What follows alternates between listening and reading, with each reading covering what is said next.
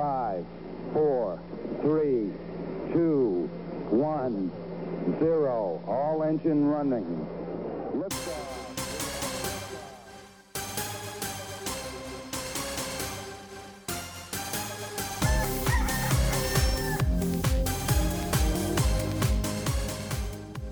한국과 미국 스타트업 테크 기업 이야기 조강의 4센트. 오늘 워싱턴 in 실리콘밸리 저희 아홉 번째 시간을 시작해 보겠습니다. 아, 조방님이랑 저랑도 굉장히 오랜만이기도 하고 저희 정 박사님 그 Tech 강정 유튜브 방송 편집하시느라고 요즘 너무 바쁘셔가지고 저희가 좀 오랜만에 모셨네요. 그래서 저희 세 명이 굉장히 한 두 달 만에 뭉친 것 같아, 그죠?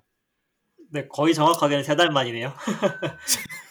어, 진짜 진짜 시간 빠르네. 네, 정 박사님은 제가 어떻게 지내시는지는 제가 잘 알고 네. 어, Tech 강정 열심히 저희가 녹음하고 있고 편집하신다고 고생하셨는데 최근에 어, 한 2, 3일 됐죠. 어, 네. 그 세광님, 남세광님 인터뷰가 올라왔는데 반응이 굉장히 좋더라고요, 보니까. 네, 너무 기쁩니다. 네, 그래서 저도 저도 저도 녹음을 했지만 녹화를 했지만 재밌게 봤고 혹시 우리 애청자 쪼박님의 의견은 어떠신가요? 저희 아, 아직까지 많이 올리지는 않았지만 그래도 열심히 네. 봐주시고 계신 것 같은데. 네, 햅틱에 관련된 분을 모셨다길래 아 이거 남세강 씨를 불렀구나 생각을 했었고 어, 일단은 1편에서는 그 세강님이 하시고 있는 연구에 대한 얘기는 거의 안 하시고 이제 막스 플랑크. 연구소에 대한 이야기와 예, 그 막스 플랑크에서 박사 과정이 어떻게 이제 운영이 되고 있는지에 예. 설명을 해주셨는데 사실 대충 뭐 어디서 들어서는 알고 있었지만 아, 실제로 그 안에서 일하시는 분이 이제 설명을 해주시니까 아 막스 플랑크 연구소가 정말로 이렇게 운영이 되는구나 한국에서 아니면 미국에 있는 연구소랑도 전혀 다른 형태로 운영이 되는 것 같더라고요 보니까 네, 네, 네. 그래서 저희가 좀 심도 깊게 다뤄봤는데. 네 제일 놀랬던 거는 정말 전국에 쫙 퍼져 있고 한 도시에도 막 음. 두 개씩 이렇게 있기도 하고 음, 제가 자주 가던 예나에도 두 개나 있었던 거막 보니까 신기하기도 하고 그렇게 하면 보통은 그런 게 모여 있어야지 예를, 예를 들어서 대덕 연구단지처럼 모여 있어야 시너지가 난다 이렇게 얘기를 많이 하는데 음, 전혀 다른 모델이잖아요. 그쵸, 그쵸. 그럼에도 약- 불구하고 예. 음. 약간 지역 균형 발전 뭐 이런 컨셉이 아니었을까요? 저도 잘 모르겠지만. 그러니까 뭐 그렇게 또 시작이 된 건지 아니면 원래부터 그렇게 돼 있어서 뭐 음, 예, 음. 그런 걸 지력 균형 발전을 이루기 위해서 정책적으로 이렇게 퍼뜨린 건지 아니면 뭐 그렇게 될 수밖에 없었던 다른 이유가 있었는지 그게 좀 궁금하기는 한데 음. 어, 통념 통상적으로 생각했던 거랑 전혀 반대 반대 방향으로 운영이 되는 것 같아서 굉장히 신기했습니다. 그리고 음. 그 어, 저도 연구소랑 그 연구소랑 대학이랑 지역 대학이랑 이렇게 연계가 된다는 것도 좀 인상적이었고 물론 한국에서도 UT, UST라고 프로그램이 막스 플랑크에서 나온 게 있긴 하지만 그래도 거의 대부분 아까 조박님께서 말씀해 주셨듯이 대덕 단지에 몰려 있잖아요 연구소들이 그러다 보니까 그쪽 중심으로만 이렇게 돼 있는데 안 그래도 한국도 이제 지역 대학에 대한 어떤 수요나 이런 이 문제가 학생들 수급에 대한 문제가 많은데 그런 의미에서는 조금 참조해 볼 만한 모델이 아닌가 싶은 생각도 좀 들었어요. 네. 근데 뭐, 뭐 섣불리 따라하기는 힘든 게 한국은 서울이라는 도시 수도권에 이제 너무 많이 집중이 돼 있는데 음, 독일은 전혀 그거랑은 좀 반대잖아요. 여러 군데 네네. 도시들도 퍼져 있고 사실 슈투트가르트가 인구 60만 명 정도 네네. 되는 도시인데 우리는 되게 작은 소도시인데 그게 거기서 top 10 안에 들어가는 도시라고 그러니까 네. 예, 우리가 또 한국이 따라하기는 또 어려운 부분도 있지 않을까 뭐 그런 생각도 들더라고요. 네. 네. 또 올해 그 노벨상 수상자 배출한 연구소이기 때문에 그렇죠. 음. 뭐 맞아요. 여러모로 부러운 부분이 좀 있는 것 같습니다. 네. 네. 그 내용은 그렇고 저희 방송 어떻게 보고 계시나요, 조방님? 어떤 방송이요? 저희 테크 강정 방송. 아 테크 강정. 네, 어떠신가요? 아, 볼 때마다 뭐라 그럴까 그 두 분에 대한 안쓰러운 마음이 더 많이 들어요. 그러니까 녹화를 하고 편집을 하는 과정이 얼마나 힘들었을까. 아, 그게 사실 보이십니까?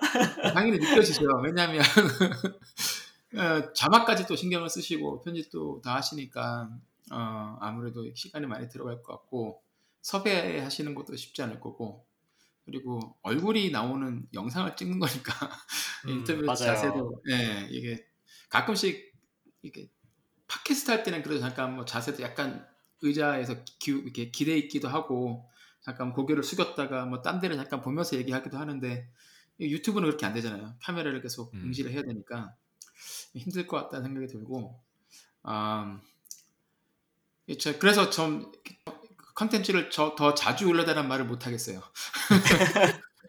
네, 지금 지금 최선입니다. 그러니까 지금 밀, 지금 밀려 있어요. 밀려 있어. 네, 네. 근데 네. 어, 일단은 뭐 햅틱에 관한 그 세광님의 그 리서치에 대한 내용들이 곧 조만간 올라올 것 같으니까 기대가 많이 됩니다. 네. 네, 좋습니다. 감사합니다. 뭐 조방님도 다음에 곧 오실 거예요. 뭐 SBIR 할 때 또 특집 할 때 한번 오셔야지 뭐. 아, 그참 뭐, 예. 그 사골처럼 네, 사골처럼 계속 우려 먹어야 되니까. 네.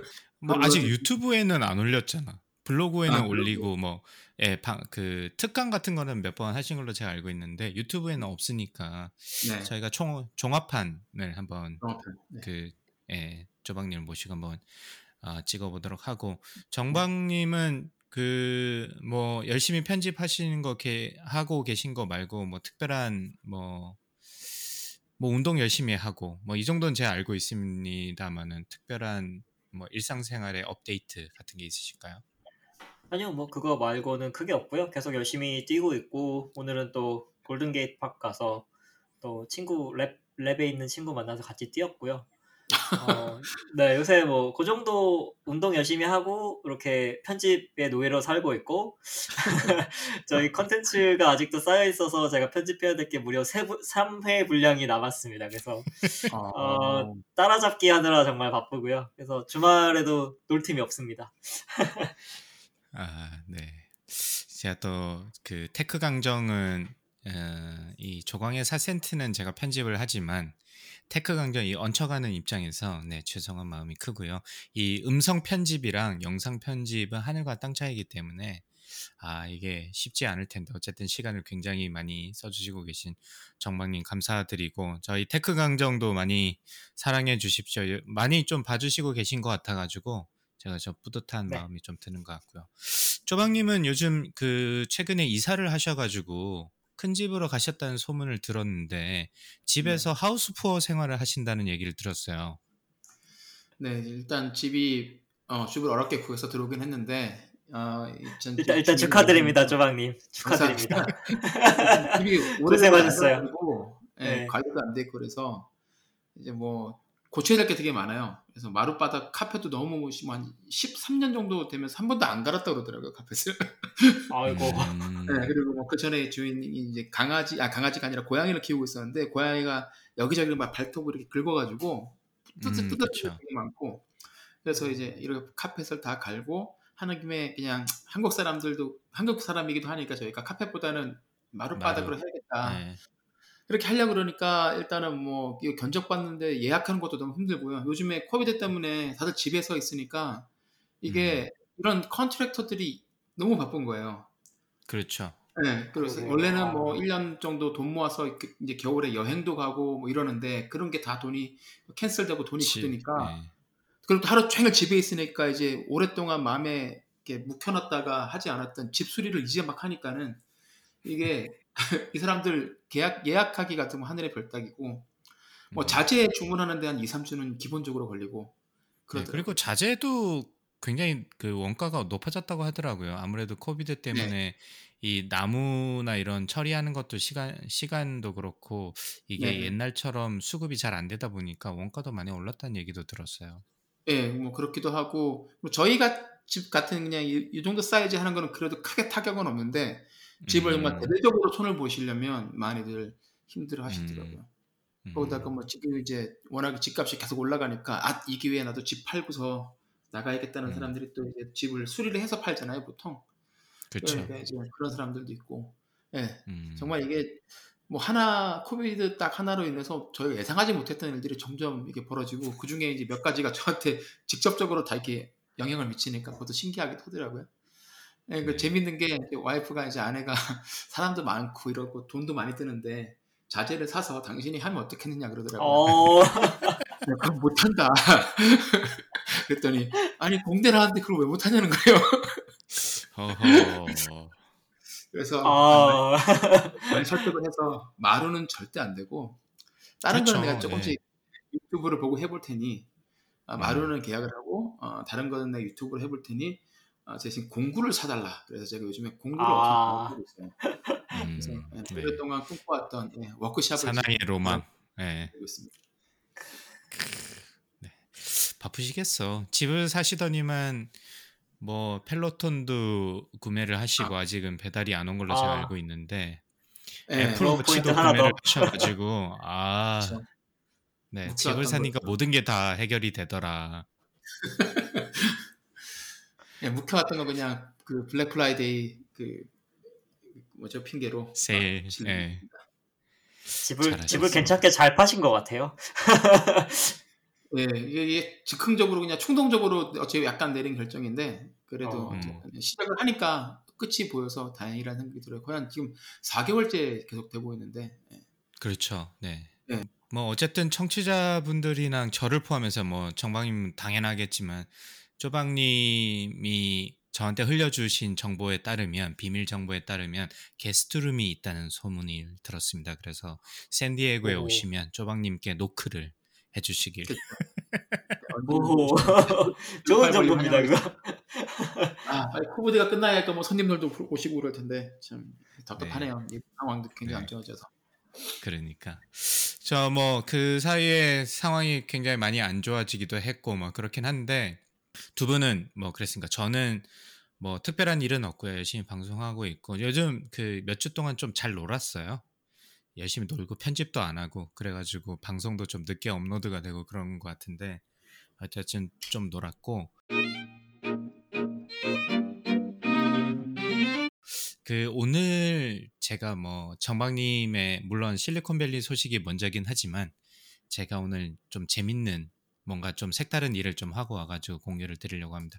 제가 그 쪼박님이랑 같이 테슬라 이야기를 몇 번 한 적이 있고 테슬라 참 사고 싶다 이런 이야기를 방송으로 몇 번 했는데 제가 오늘 테스 무려 test drive를 모델 Y test drive를 하고 왔습니다.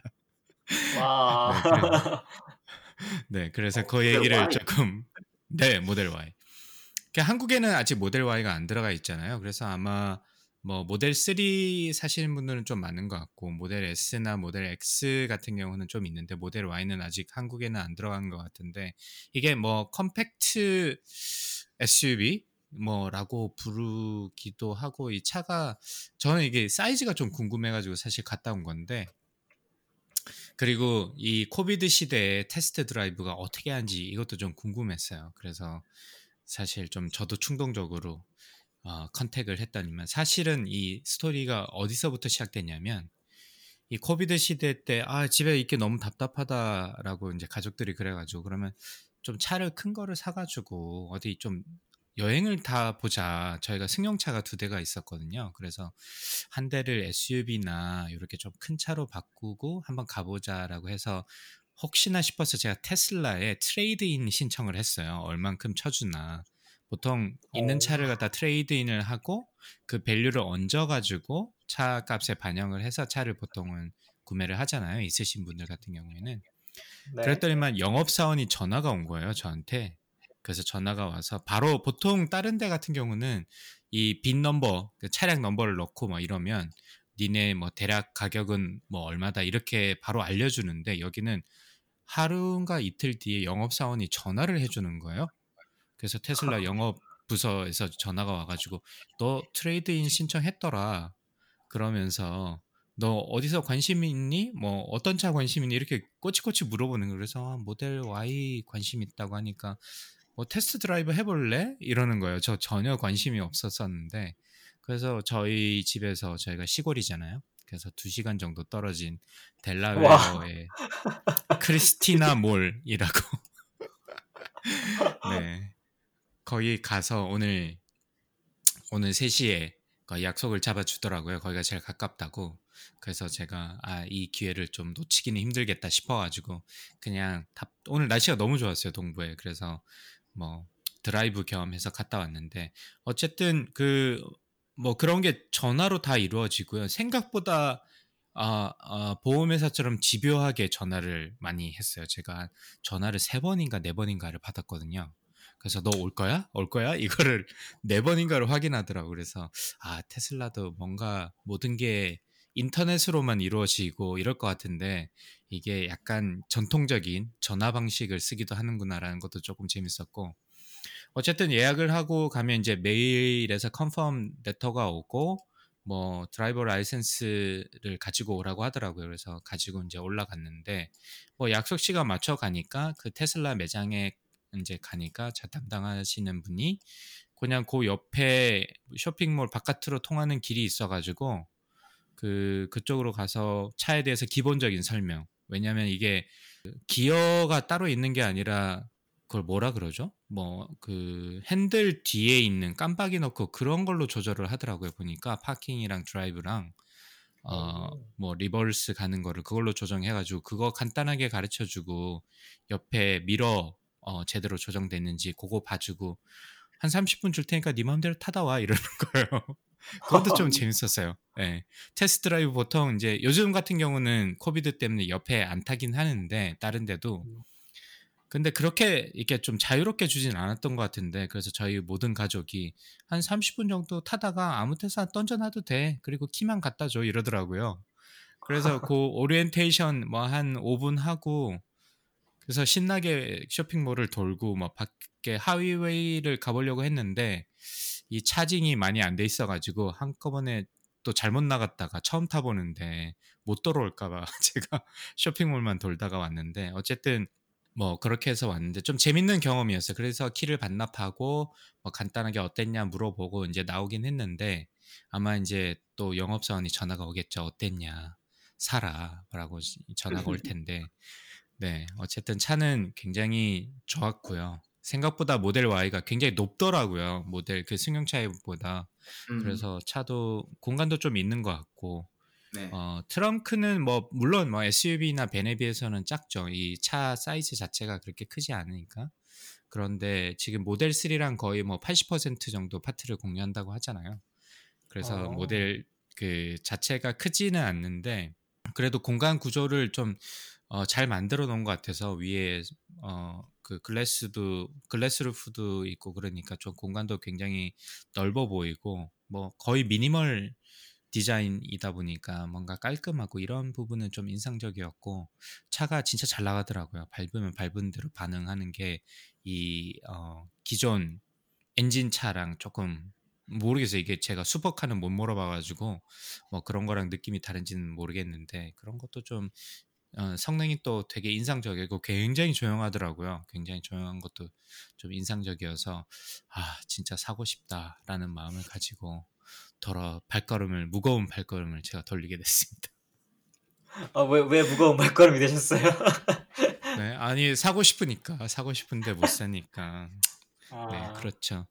근데 저희 제가 시골에서 있잖아요. 아마 쪼박님이나 정박님 같이 이렇게 서부에 계신 분들은 특히 캘리포니아에 계신 분들은 이제 테슬라가 좀 어떻게 보면 옛날 한국에서 현대차 같은 느낌처럼 많이 보이기도 하고 그런데 저희 동네는 아직 안 그렇거든요. 그래서 제가 테슬라에 관심 있다는 얘기를 하면 그건 뭐 아직 뭐 그런 걸 사냐고 막 이런 반응이 아직도 많아요. 저희 동네는. 아, 그래서 예, 네, 그래서 어, 그 뭐 예를 들면 잔디깎기도 그 기름을 넣는 그러니까 가스를 넣는 게 있고 전기로 연 그 충전해서 잔디 깎는 깎기가 있잖아요. 그 저희 옆집 아저씨 같은 경우는 야 그 전기 하는 거 그거 못 써 힘 딸려서 뭐 이렇게 반응하시거든요. 그래서 그런지 전기차에 대해서도 굉장히 좀 어, 아직까지 인식이 미국임에도 불구하고 인식이 덜하다. 그래서 이 서부랑 뭐 이 서부에서 많이 보시는 분들이랑 이 저희 같은 시골 동네는 이런 좀 문화적 차이가 한국과 미국만큼 또 있는 것 같다는 느낌이 좀 들었고 어쨌든 그, 음. 그 touchless test drive 인상적이었어요. 거의 뭐 그 오리엔테이션 할 때 잠깐 만나고 그 테슬라 shop에 가서 그 차까지 안내해주고 그 정도 한 5분에서 10분 정도밖에 이야기 안 하고 나머지는 그냥 네 맘대로 타. 그래서 주차를 어디다 하냐고 제가 물어봤거든요. 야 끝나면 주차 어디다 해야 되니까 어 쇼핑몰 아무 데서나 하면 돼. 그게 아마 위치나 이런 걸 정확하게 알 수 있으니까 걔네들이 아. 그런 뭐 그런 자유도가 있는 것 같아서 꼭 뭐 제 위치에 갖다 놓지 않더라도 너무 멀리 있지만 않으면 그냥 가서 본인들이 다시 가지고 와서 충전도 하고 이럴 수 있으니까 그런 어떤 아, 장점도 있겠구나라는 생각도 들었어요. 어, 그래서 관리하기도 좀 좋고 그래서 쪼박님이 또 관심 있어 하시는 것 같은데 아 강추드립니다. 저는 어, 한몇 년은 좀 더 기다려야 될 것 같아요. 안 그래도 몇 달 전에 저희 회사 동료가 그 모델 Y를 샀더라고요. 그 친구도 살 생각은 음. 사실 없었는데, 어, 8월달에 그냥 휴가 때 남편이랑 둘이 저희 회사 근처에 UTC 몰 안에 테슬라 매장이 있으니까 음, 네네. 온 김에 모델 Y 한번 시승이나 해볼까? 그래서 이제 무작정 들어갔더니 뭐 타고 오라고 줬다고 그러더라고요. 그래서 이제 그걸 타고서 다운타운하고 뭐 이렇게 남쪽에 샌디하고 이제 돌다가 들어왔는데 너무 좋아가지고 그 자리에서 바로 이제 계약하고 이제 할부금을 갚기 시작했죠. 그래서 그 음, 친구가 이제 차가 원래는 이제 아우디 그 SUV였는데 네네. 음. 남편이랑 요즘에 둘이 싸운다 그러더라고요. 네가 아우디 타고 나가라. 내가 모델 Y를 타고 가겠다. 그래서 와. 언제 보면 회사 주차장에 아우디가 들어와 있으면 이 친구가 기분이 평소 표정이 잘 안 좋아요. 그리고 어, 오늘은 남편이 Y를 타고 나갔다. 이제 근데 문제가 이제 그 충전이 문제인데 다행히 그 친구는 자기가 사는 아파트 단지에서 뭐 음, 그 렌트에 포함이 돼 있다고 그러더라고요. 그러니까 충전하는 음, 거. 음, 자기는 오히려 이렇게 기름값도 안 들고 더 나은 선택이어서 음. 샀다고 그러더라고요. 그래서 네. 만족하냐 물어봤더니 자기는 너무 기대 이상으로 너무 만족하고 있고 음, 여기가 뭐 이렇게 테슬라나 뭐 전기차 이런 거에 팬도 아니고 그냥 차도 그냥 뭐 주면 몰고 이런 식이었는데 그때 한번 음. 테스트 드라이브 해보고 나서 차에 대한 자기 인식이 바뀌었다고 얘기를 하더라고요. 어, 그 정도. 네. 그럴 것 같긴 해요. 네, 그래서 그 전까지는 그런 데 관심도 별로 없었는데 이제 뭐 유튜브나 뭐 이런 동호회 같은 데 있잖아요. 테슬라 Y 뭐 이런 사람들이 네네. 동호회 같은 것도 들고 보면 음. 사람들이 차박을 되게 많이 한대요. 특히 Y 네. 가지고서. 네네. 음. P는 조금 작은 면이 있는데 Y는 그래도 한 둘이서 남편이랑 둘이 가서 이제 뭐 공원 같은데 대놓고 경치 좋은 데서 차박하기 좋다고 그러더라고요. 와. 그렇죠. 네. 네. 저그 시동을 켜놓을 필요가 없으니까 그건 참 좋은 것 네. 같아요. 그래서 그러니까요. 그 캠핑 모드가 있잖아요. 그래서 네, 모니터에는. 모닥불이 나오고 그 네. 세팅된 온도를 그냥 조정을 자동적으로 해주니까. 네, 맞아요. 그 친구도 그래. 그 얘기를 하더라고요. 그래서 너무 음. 이런 거 진짜 상- 상상도 못 해봤던 서비스인데 음, 야, 이런 기능인데 이런 게 될 거라고는 상상도 못 했는데 해보니까 이게 정말 편한 거 자기가 생각 생각지도 못했던 기능이 있는데 오히려 그게 이제 음. 너무 좋은 거예요. 사고 나서 쓰다 보니까 음, 네. 친구가 요즘에 테슬라 전도사가 됐습니다. 저희 회사에 네. 지금 보면 샌디에이고 오피스에서 근무하는 친 사람들이 보통 한 40명 정도 되는데 음. 지금 전기차 쓰는 사람이 한 12명 정도 돼요. 오, 와. 엄청 많네 진짜. 네, 엄청 많으니까 대부분 이제 테슬라가 한 4명, 5명 정도 있고 음. 나머지는 이제 뭐 그 볼트에 이제 네, 아, 네, GM 볼트, 쉐보레 볼트. 네, 예, GM 볼트하고 그리고 그 닛산 리프 있잖아요. 네, 어, 네. 네, 닛산 리프 요거 두 개 많이들 타고 있고 그리고 얼마 전에는 한 친구는 그 plug-in hybrid라고 이제 처음에 한 30마일 음. 정도는 충전해서 전기로만 가고 30마일 지나면 이제 그 프리우스 같은 hybrid로 가는 거예요. 네, 네. 네, 그런 차들도 들어오고 있고 점점 음. 이제 40명 중에 한 12명이면 꽤 많잖아요. 그렇죠. 네, 확실히 캘리포니아 쪽은 그 전기차가 인기가 많고 어, 점유율도 굉장히 높은 것 같아요. 그리고 이제 음, 어, 여기 사는 사람들 대부분 이제 또 태양열 발전되는 데가 많으니까 집에는 음. 대부분 위에 솔라 패널들이 많이 있고 아파트들도 새로 짓는 아파트들은 아예 그냥 아파트 단지 전체를 태양광으로 돌리는 데도 있어요. 음, 오. 네, 그러다 보니까 미시 그 강방 아그 정정영 박사 혹시 알지 모르겠지만 미션밸리 쪽에 가면 아파트 단지 전체가 다 태양광으로만 돌아가요. 음. 아, 좋네요.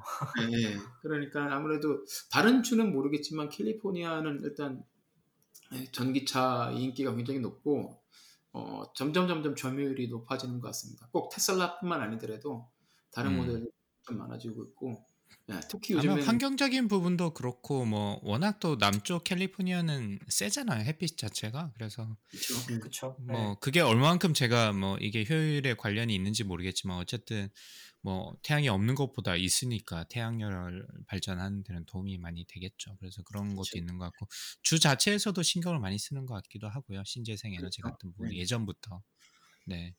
그래서 이제 저희가 이제 어 바이든이 조금 있으면 저희가 대선 얘기도 좀 해볼 텐데 바이든이 대통령으로 당선이 뭐 됐죠. 됐는데 아직 뭐 일렉토럴 보트를 받아야 되긴 하지만 네. 그래도 이제 워낙 그 신재생 에너지에 관심이 많으신 분이라 가지고 이게 어떻게 될지 그리고 테슬라 같은 경우는 제가 알기로는 테슬라랑 GM이랑 두 회사만 이 보조금이 이제 다 써가지고 어 음. 차를 삼에 있어서 보조금 혜택을 못 받는데 테슬라랑 GM도 다시 보조금을 제공할 수 있지 않을까 이런 이야기도 좀 있더라고요. 아직 뭐 어떻게 되는지는 잘 모르겠지만 그래서 뭐 태양열도 그렇고 전기차도 그렇고 앞으로 한 번 더 좀 뭐 회사 입장으로나 소비자 입장으로서 조금 더 어, 저렴하게 구매를 할 수 있는 기회가 오지 올 수 있지 않을까라는 생각도 조금 들었습니다.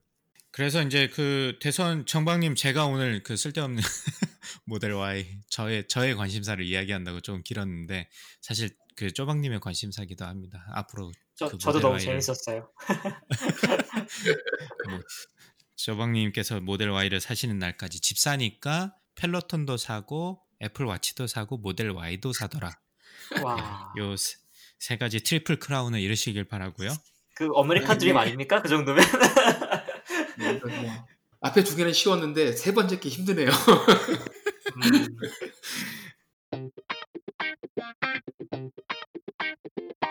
그럼 그 정방님 오늘 그 실리콘밸리 얘기로 직접적으로 넘어와가지고 저희가 이제 네. 대선 이야기랑 좀 맞물린 이야기를 해보려고 하는데 뭐 지난번 그 8회에서 했던 얘기랑 좀 연결되기도 하는데 지난번 그 이강무님께서 나오셔가지고 이 대선 사전 투표 이야기를 조금 해주셨어요. 저는 이제 시체 비자거든요. 정방님도 이제 영주권을 받으셨으니까 아직 투표권은 없으니까 잘 모르겠는데 그래서 저희가 이 사전 투표 후기를 해봤는데 사전 투표에서 그 대통령만 뽑는 게 아니라 뭐 그 해당 의원들 그리고 어 법안들 또 이야기를 하면 그 법안들도 투표를 했다라는 이야기를 하면서 그때 프롭 22 이야기를 잠깐 해주셨어요 무방님께서 그래서 네. 그게 어떻게 될지 되게 궁금하다 그때는 이제 사전 투표 후기니까 아직 결과 나오기 전이었죠 그래서 지금은 이제 결과가 나왔으니까 그 이야기를 이제 장모님께서 들고 오신 것 같은데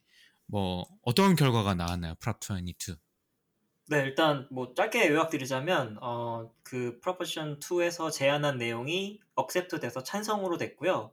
그 얘기인 즉슨 어, 캘리포니아 주에서 혹은 그 법, 법원에서 요구했던 그 고용자들을 혹은 driver들을 직접 회사에서 고용해서 그 사람들에게 모든 혜택을 줘라라고 했던 그거를 이제 배제하게 되고요. 그 오더가 거절됐고 그러면 이제 사람, 시민들이 청원했던 내용이 뭐였냐면 기존의 그 드라이버들이 했던 대로 어, 인디펜던 컨트랙터로서 어, 각각 개인이 스스로 이제 운영을 하는 일종의 독립 사업자처럼 그렇게 운행할 수 있게 어, 그걸 허락해주는 네, 그런 식으로 결론이 나왔고요.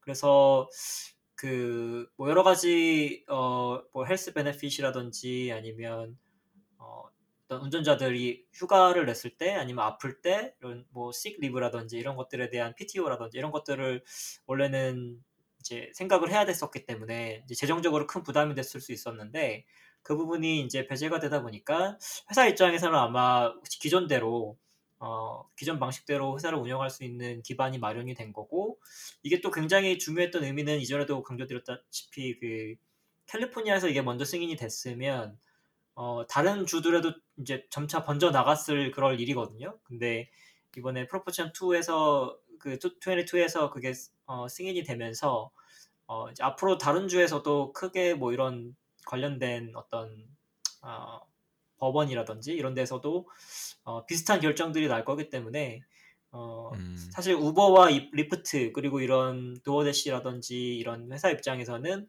한시름 놨죠.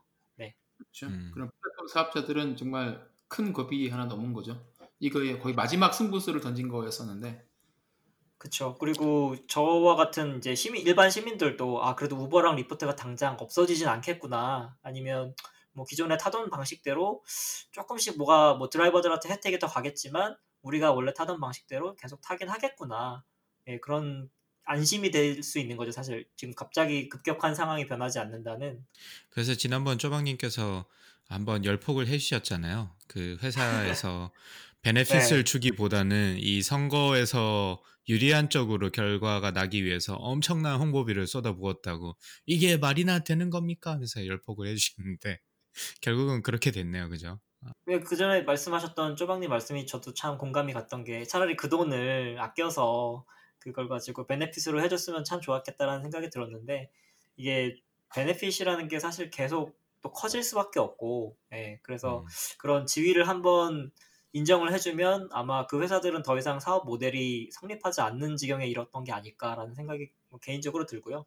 뭐 어디 그렇죠. 증거 증거가 있는 건 아닙니다만 그렇게 사활을 걸어서 그걸 반대했던 이유가 있을 거라고 생각이 듭니다. 경영진에서. 음, 아니 뭐 별다른 건 없고요. 예, 뭐 예상했던 대로 나온 것 같아요. 캘리포니아에서 그러니까 네, 네.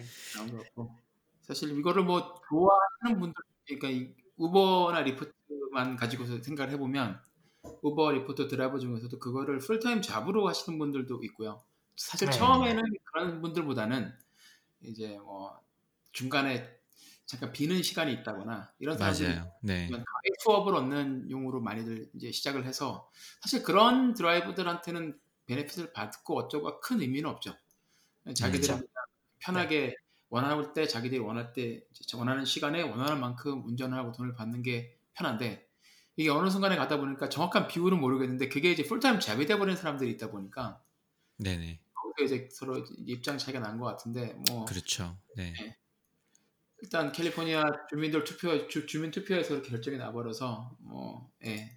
아쉽게도 아쉬운 뭐 아쉬 어, 어떤 사람들한테는 아쉽고 아, 리프트랑 음. 예, 정말 한숨 돌리게 됐죠. 안 그랬으면 뭐 비즈니스 모델 자체에 큰 타격이 있었을 거고 다른 주에서도 비슷한 판결이 줄줄줄 일어나 예, 따라오면 아, 네. 안 그래도 요즘 IPO 간다면 힘들었는데 어떻게 될까 음. 싶었는데 그래도 뭐 다행 그 회사들 입장에서는 예, 다행이다 싶, 싶을 것 같아요. 예. 네.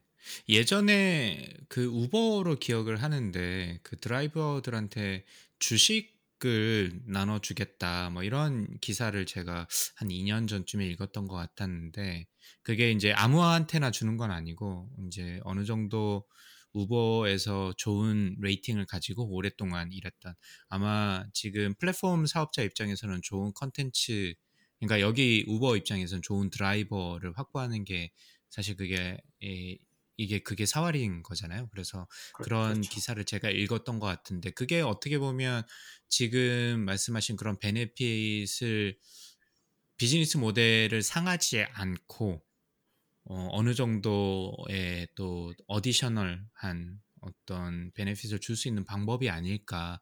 그래서 아, 그게 좀 어떻게 될지 궁금하다라는 생각을 한 적이 있었는데 그게 지금 어떻게 되는지 잘 모르겠네요. 저도 그거 한번 좀 찾아봐야 될게 될 것 같아요. 네.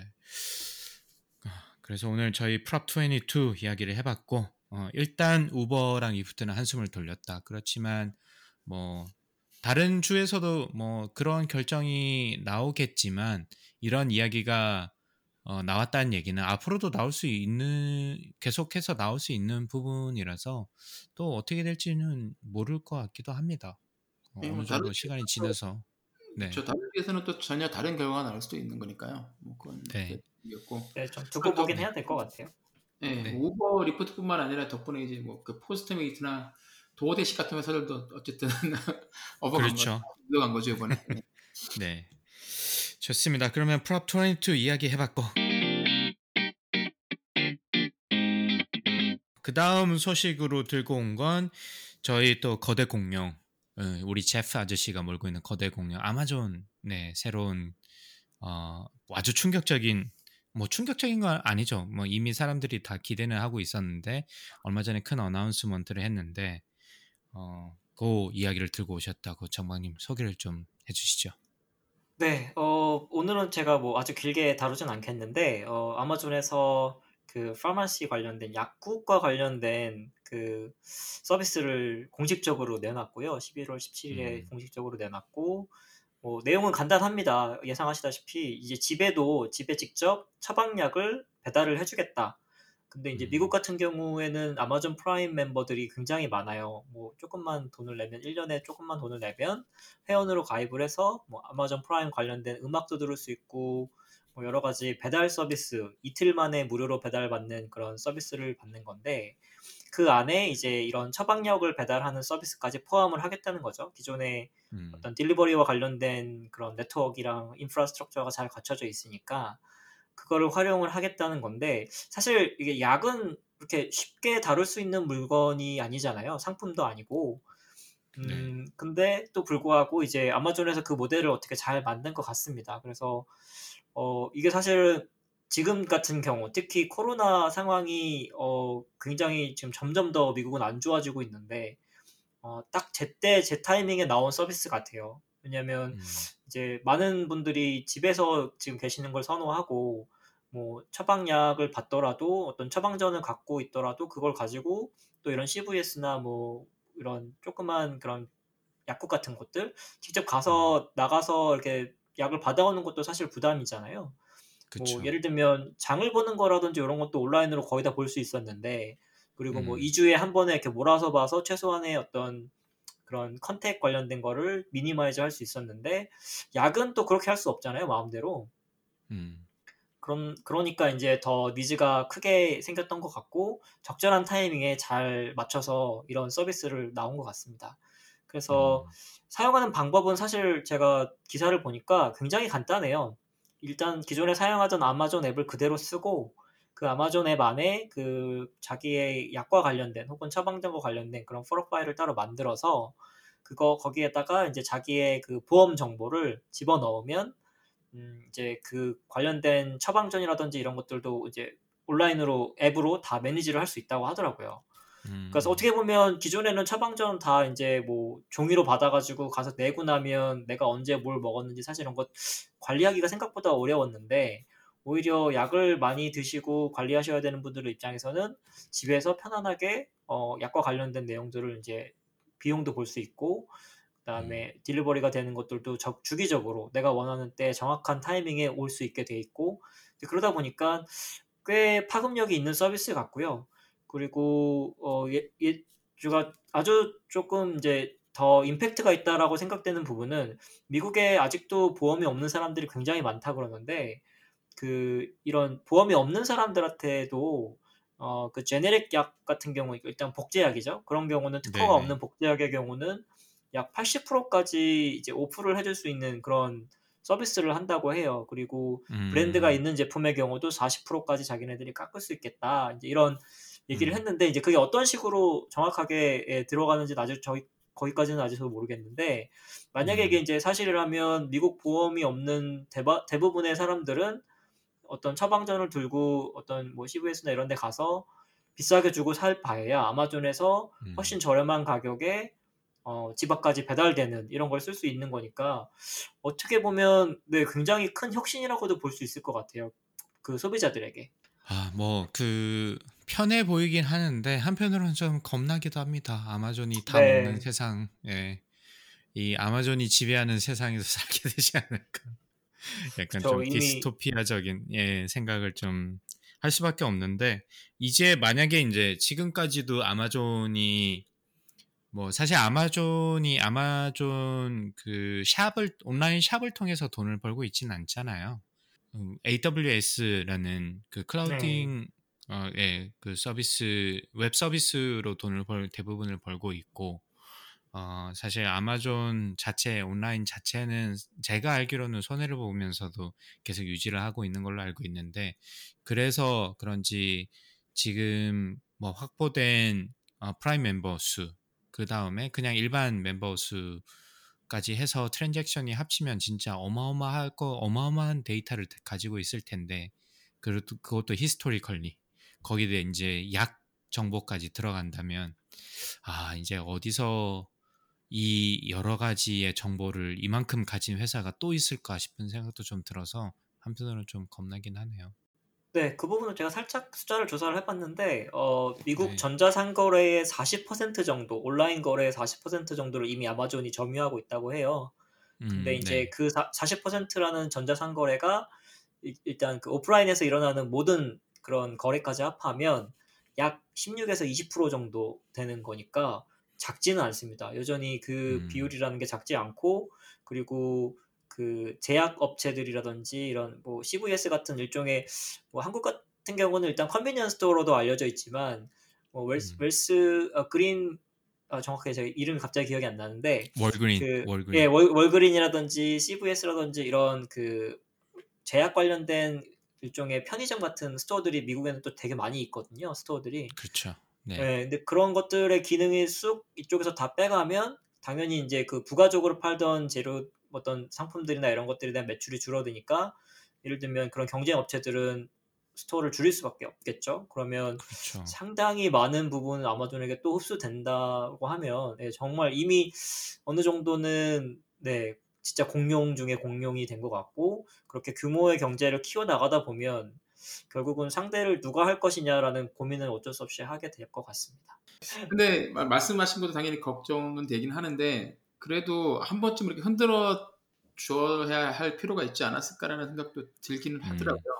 음, 음. 사실 약값이 불투명하게 정해져 있다는 그런 불만도 되게 많았고 그리고 쓸데없고 음. 불편한 점도 굉장히 많잖아요. 굳이 그거를 맞아요. 모든 사람들이 가서 CVS에서 줄을 엄청나게 서 있어야 되잖아요. 또 한국처럼 맞아요.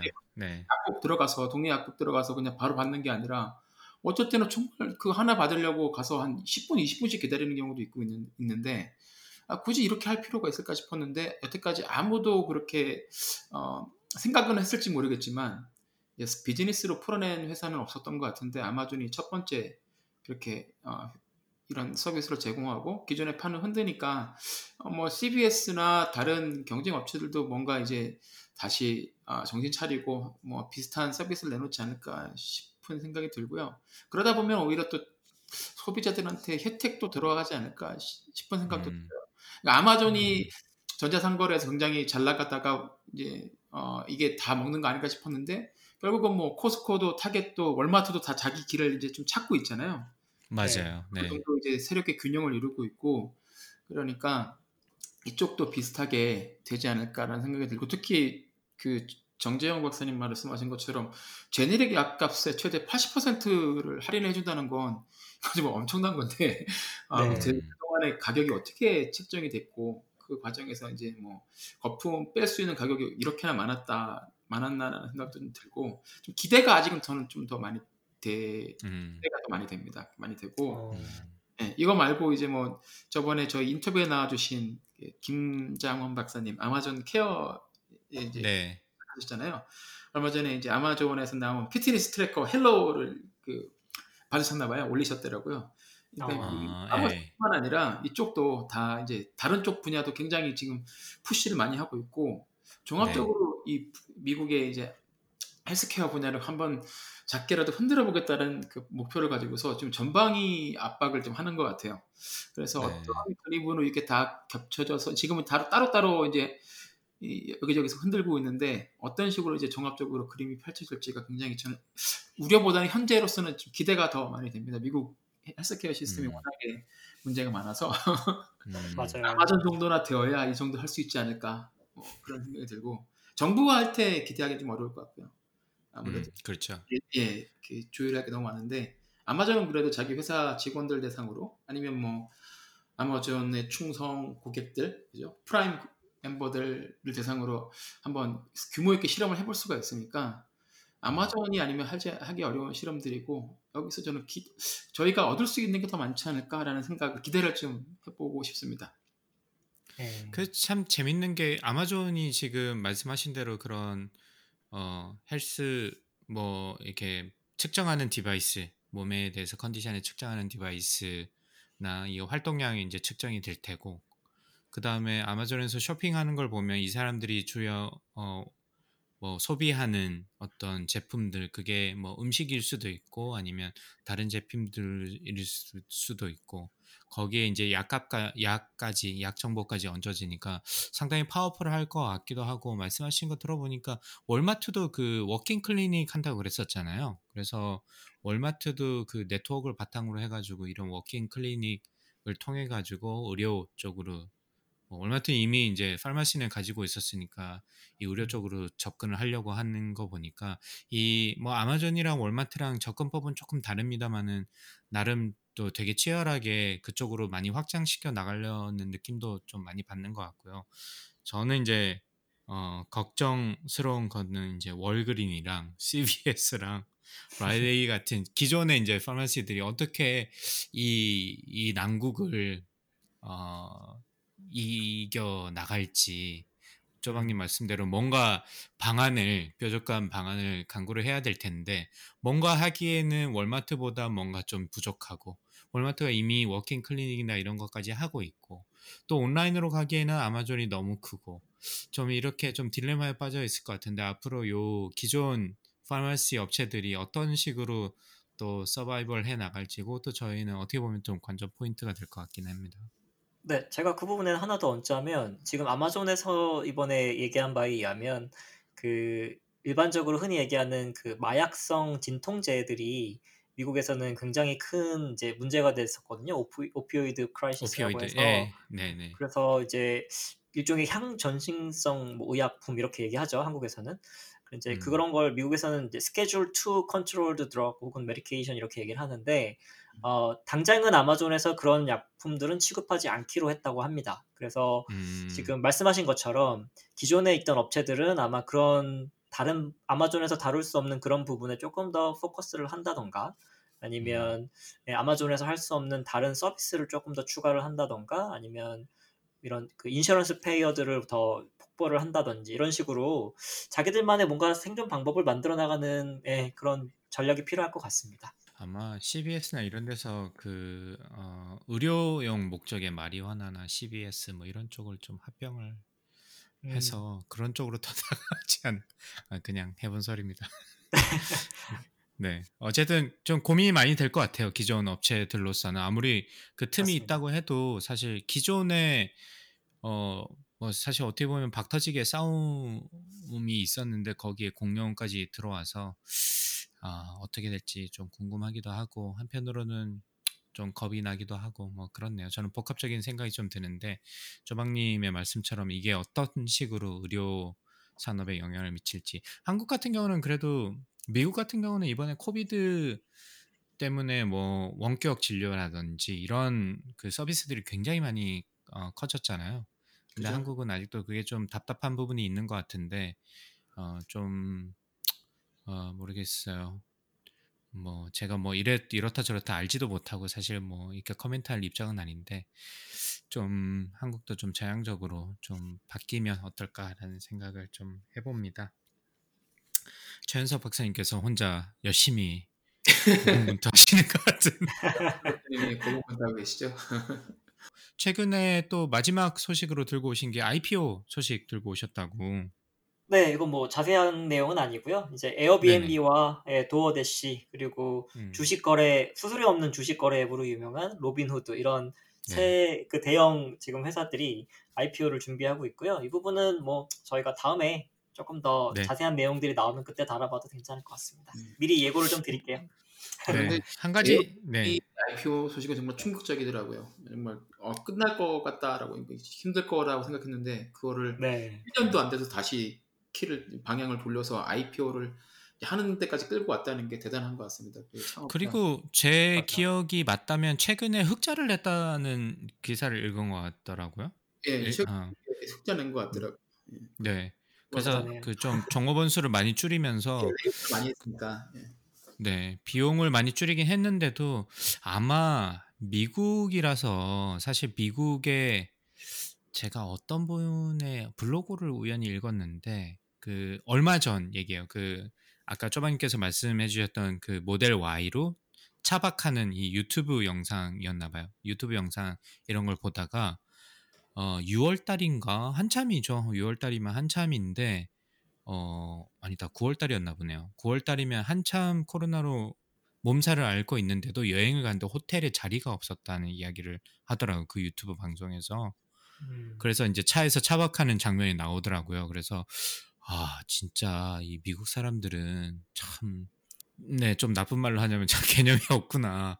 여행을 엄청 많이 다니는 모양이에요. 호텔에 자리가 없다 그랬어요. 깜짝 놀랐어요. 그랬는데 에어비앤비도 보니까 생각만큼 이 타격이 많지는 않았던 것 같고 모르겠어요. 어떤 특별한 매력이 있어가지고 사람들이 계속 사용했는지 모르겠지만 오히려 뭐 학교도 안 가고 원격 수업하고 이러니까 오히려 더 여행이나 비행기는 많이 안 탔을지는 모르겠지만 이 네. 에어비앤비를 활용하는 그런 부분은 그렇게 생각만큼 자기가 생각한 만큼 엉망이지는 않았던 것 같아요. 그러니까 이제 매출이 흑자로 돌아섰겠죠.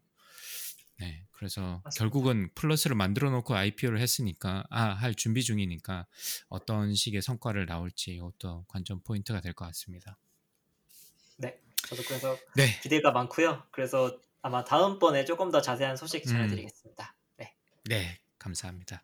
저희가 해야 될 쪼방님이랑 저랑 본방송에서 해야 될 거를 정방님께서 다 훑어 주셔가지고 저희 뭐하지? 네, 좋습니다. 감사의 말씀드리고 그 쪼방님께서 오늘 이슈의 픽을 하나 들고 오셨다는 이야기를 들었습니다. 아 예. 그냥 해야 될 것 같아 갖고 혹시 모르겠- 네, 하나를 보고 있었어요. 그러니까 최근에 이, 집에 있으면서 아, 그 넷플릭스에서 올라온 영화들이나 뭐 이런 거 하나씩 보고 있는데 네, 보셨을지 모르겠어요. The Playbook이라는 그 일종의 다큐멘터리인데요. 보셨, 보셨나요 혹시? 아니요 못 봤습니다. 저도 안 봤습니다. 네, The Playbook Coach's Rules of Life거든요. 그러니까 굉장히 유명한 음, 코치들이 이제 한 회씩 나와서 자신들의 인생관 그리고 코칭을 하는 데 있어서 단 코칭을 하는 데 있어서 자신들만의 이제 철학 그리고 뭐방 그런 어, 생각 이런 것들을 공유하는 한 시간 정도 되는 다큐멘터리인데 음, 어 이거 그 생각보다 굉장히 재밌습니다. 특히 이제 음, 굉장히 좋아했던 건 첫 번째 손님으로 나오신 그 닥 리버스거든요. 그러니까 네. NBA 그 보스턴 셀틱스 감독이었죠. 흑인 감독이었는데 사실 이분에 대해서 그렇게 잘 알지는 못했는데 이, 어, 어, 이분이 말씀도 되게 잘하시고 음, 깊으신 코치시더라고요. 그래서 음, 그걸 보고 뒤에 보면 막 그 무리뉴 감독도 있고 유명한 오. 되게 많이 나와요. 그래서 네. 근데 이걸 보면 굉장히 여러 가지 얘기가 나오는데 그 이분이 하신 얘기 중에 기억에 남는 게 어, 닥 리버스 감독이 들어가서 보스턴 셀틱스에서 이제 압박을 되게 많이 받잖아요. 그 스타 플레이어들이 많이 왔는데 우승을 해야 되니까.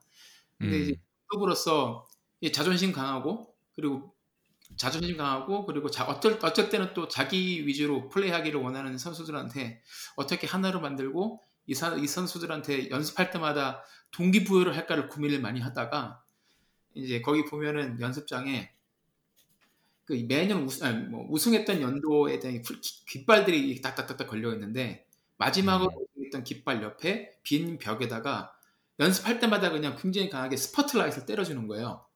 음, 거기서 갈게. 네, 그러니까 선수들이 그걸 보고서 어 저게 뭐지 하고 이제 가 선생님 감독한테 와서 물어볼 물어- 물어보니까 이제 이분이 얘기를 해주는 거죠. 저기에 너희들이 그, 내 다음 깃발을 꽂아야 될 거고 그게 우리의 목표가 돼야 되고 너희들이 이 음, 경기장에 들어올 때마다 저거를 네. 보고 예, 동기부여를 하기를 동기를 스스로에게 부여하길 바란다라고 얘기를 네. 해주고 선수들이 그걸 잘 받아들여서 이제 팀이 굉장히 잘 음. 됐다고 얘기를 하더라고요. 그러니까 음, 항상 고민이잖아요. 그러니까 어떻게 하면 뭐 학- 회사뿐만 아니라 뭐 학교도 마찬가지잖아요. 어떻게 하면 이 애들한테 수업 중에 뭐 동기부여를 할까? 어떻게 우리 애들 네, 그렇죠. 네, 우리- 우리가 막 어, 부모가 강요하지 않으면서도 동기부여를 어떻게 해줄까 고민들을 많이 하는데 아, 이분이 그렇게 고민을 많이 하다가 아, 그 방법을 찾아서 간접적으로 이제 옆에서 선수들이 느끼게끔 해줬더라고요. 그래서 결과도 좋게 나왔는데 음. 그거 말고도 굉장히 그 한 시리즈가 한 대여섯 개 정도의 작은 에피소드들로 구성되어 있는데, 돼 있는데 각 에피소드마다 음. 굉장히 좋은 내용들이 많습니다. 그래서 계속 이어지는 시리즈물 같아요. 올해 음. 넷플릭스 오리지널 시리즈 다큐멘터리 중에서는 거의 최고가 아닌가. 제 저한테는 어, 와, 꼭 봐야겠네요. 예, The Playbook 꼭 예, 강력히 추천드리고요. 예. 시- 특히 닥 리버스 편이 제일 좋습니다. 한번 보시면 좋을 것 같습니다. 네, 집에서 이렇게 우울한 요즘 COVID blue로 다들 힘들어하는 시기에서도 열정의 끈을 놓지 않고 열심히 공부하시는 쪼박님 대단하십니다. 뭐 저는 요즘 그런 거 요즘 지- 진지한 거 못 보겠더라고요. 저는 좀 아, 뭐, 몸이 다운되고 우울해진다 그러나 맨날 집에 있고 막 이러니까 그렇죠. 좀이 것들도 많이 봤는데 뭐 영화 전쟁 음. Outpost라는 전쟁 영화도 보고 아, 제 그거 괜찮았죠. 네. 네, 그것도 괜찮고 키아누 리브스가 나온 망작 Knock Knock도 보고 The Play 뭐지 그래서 봤는데 오 확 음. 되더라고요. 근데 다큐멘터리인데요. 굉장히 잘 만들었어요. 음. 아 이거 넷플릭스 오리지널이 요즘에 약간 복불복이잖아요. 어떨 때는 정말 이상하기도 한데 맞아요. 네. 이거는 아 굉장히 잘 만들었습니다. 보시면 예, 후회하지 않으실 거예요. 더 플레이북. 네. 쪼박님이 이 넷플릭스가 최근에 일부를 올렸잖아요. 가격을. 어, 물론 쪼박님은 제가 알기로는 통신사에 물려가지고 공짜로 보고 있는 걸로 제가 알고 있는데 일부러 올렸는데 그 자신감이 이런 컨텐츠에서 오지 않나 싶습니다. 아, 근데 저에 대해서 정말 많이 하시네요. 혹시 정박님 그 최근에 컨텐츠 소비하신 것 중에 추천하실 만한 게 있나요? 제가 미리 어, 말씀은 안 드렸는데. 네, 예상하실 만한 게 하나 있을 것 같은데요. 예, 최근에 네. 제가 그 저도 이제 어떤 credit card 회사에서 무료로 이제 음. 제공해 주는 서비스였는데 1년 동안 그 Blinkist라는 그 음. 일종의 책을 요약해 주는 앱이 있더라고요. 원래 네네. 어, 기원은 독일 쪽 회사인 걸로 알고 있- 독일 쪽 스타트업 회사인 걸로 알고 있는데 네. 그러니까 소설이나 이런 이제 좀 재미가 있는 그런 디테일이 중요한 그런 것들 말고 자기 음. 개발서라든지 아니면 뭐 비즈니스 관련된 거 아니면 사이클러지 관련된 거 이런 전반적으로 사람들이 읽어서 도움이 되는 것들을 약 10분에서 15분 사이로 짧게 요약을 해줘요. 요약해서. 네. 네, 그래서 뭐 블링크 1, 2, 3, 4, 5 이렇게 해갖고 번호를 붙여서 각 챕터나 중요한 포인트들을 이제 요약을 해주는 그런 서비스고요. 왜 그 예전에 그런 얘기도 있었잖아요. 성공하는 CEO들은 매일매일 책을 읽는다. 근데 이제 네. 그걸 그냥 자기들이 물론 시간이 많으면 읽을 수 있겠지만 시간이 부족한 경우에는 뭐 누가 이렇게 대신 뭐 요약도 해주고 이런 이런 것들이 서비스가 있지 않을까라고 막 얘기를 했었는데 아마 그런 음. 아이디어에서 고안을 한 것 같아요. 음. 그래서 일단 일반인들도 이런 어떤 스스로 삶에 영감을 주거나 아니면 스스로를 돌아볼 수 있거나 아니면 어떤 성공적인 목표, 자기 스스로를 위한 목표들을 계속 돌아볼 수 있게 어, 그런 음. 서비스인 것 같고요. 그래서 제가 며칠 쭉 연달아서 들어봤는데 어, 그쪽에서 이제 서비스 추천해주는 그런 그 블링 the the book of the blink 뭐 이렇게 해갖고 the day of the blink 이렇게 해서 어, 매일매일 추천해주는 것도 조금씩 달라지고 그래서 폭넓게 읽어보실 수 있는 다양한 책을 접하실 수 있는 그리고 짧은 시간에 어, 굳이 읽지 않으시더라도 이제 팟캐스트처럼 들으실 수도 있는 그런 서비스더라고요. 그래서 그거 간단하게 추천드리겠습니다. 어, 서비스 내용 네. 이름 다시 한번 말씀해 주시겠어요? 앞에 예. 어. Blinkist라고요. blink 하라고 이렇게 눈 깜빡인다는 뜻의 그 blink 같은데 거기에다가 IST 붙여서 Blinkist라고 네, B L I N K I S T 이렇게 음. 이게 이름이 이름입니다. 네. 아 그러네요. Meet the app that CEOs love. CEO들이 사랑하는 앱 하세요라고 돼 있네요. 어, 그렇구나. 야, 정박님 앞으로 CEO 되시겠어. 예. 기대하겠습니다. 감사합니다. 네. 네. 참고로 Amex American Express Platinum 레벨의 카드를 가지고 계신 분은 1년 동안 무료로 어, 사용해 보실 수 있다고 하니까 어, 아, 아, 그 혹시나 제가 정, 정정했는데 네. American Express 카드를 갖고 계신 모든 분들이 사용하실 수 있는 것 같아요. 아 그래요? 아 그렇구나. 써봐야겠다. 네, 네, 네. 지갑에 Amex가 있으신 분들은 네. 뭐 주로 저희 청취자분들께서는 한국에 계셔가지고 해당 사항이 많이 없으실 것 같긴 한데 어쨌든 혹시나 미국에서 듣고 계신 분들 중에 지갑에 Amex 카드가 있다 그러면 홈페이지에 들어가셔가지고 지- 신청해 보시길 바라고 저도 얼마 전에 그 다운 받아서 한두 개 정도는 들어봤고요. 음, 그 저도 뭐 이왕 두 분이서 하셨으니까 저도 하나 추천을 하면 저는 요즘 아까 말씀드렸던 이 코로나 블루인가 봐요. 그래서 뭐 이렇게 공부하고 다큐멘터리 이런 거 보기 싫고 막 때려 부수고 아무 생각 없이 보는 영화 이런 거 되게 어, 많이 봤었고요. 음. 그런데 제가 오늘 들고 온 거는 제가 Audible 그 얼마 전에 Amazon Unlimited 어, Kindle Unlimited 서비스를 신청을 했어요. 저희 딸 때문에. 음. 어, 그, 그래서 아유, 한 달에 꽤 비싸가지고 뭐 나도 뭐 볼 들을 만한 게 있나 이렇게 쭉 보다가 Andrew Mayne이라는 작가가 쓴 The Naturalist라는 그냥 소설책이에요. 소설책인데 이게 약간 이제 과학자로 나오는 이제 주인공이 어 저기 텍사스 출신의 교수님이 주인공이라 가지고 제가 좀 몰입을 했는지 모르겠는데 그래서 약간 이 사건을 풀어가는 아 그런 뭐, 뭐 장르를 뭐라고 그래야 되지?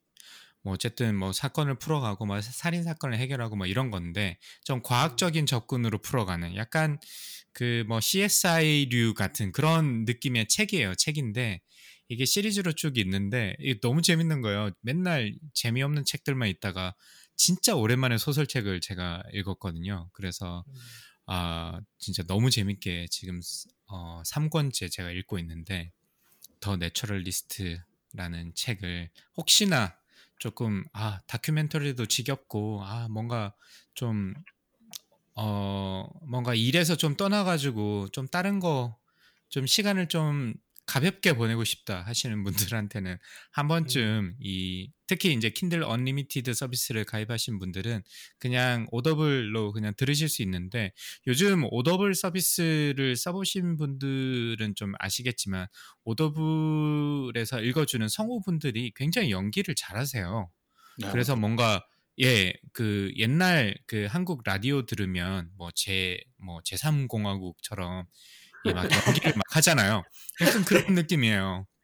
음. 그래서 읽어주는 거에 그냥 단순하게 읽어주는 게 아니라 막 연기가 들어가서 읽어주니까 이게 실감나고 생각보다 꽤 재밌더라고요. 그래서 여러분들한테 혹시나 네, 추천드리고 그리고 뭐 제가 뭐 요거 앱은 쓰시는 분들은 있고 어 쓰시는 분들은 쓰시겠지만 Apple News Plus 혹시 쓰시는지 모르겠지만 News Plus에도 오디오 서비스가 있습니다. 그래서 어 매일 어 헤드라인 뉴스 같은 경우를 성우들이 읽어주기도 하고 그 News Plus에 들어 있는 매거진 중에서 몇 개 몇 개 기사 같은 경우는 오디오로 성우들이 읽어주거든요. 그래서 그거를 playlist를 만들어 가지고 들으실 수 있으니까 혹시 어, News Plus 어를 써 뭐 어떤 건지 잘 모르겠다 하시는 분들은 한번 써보시면 좋을 것 같아요. 저는 생각보다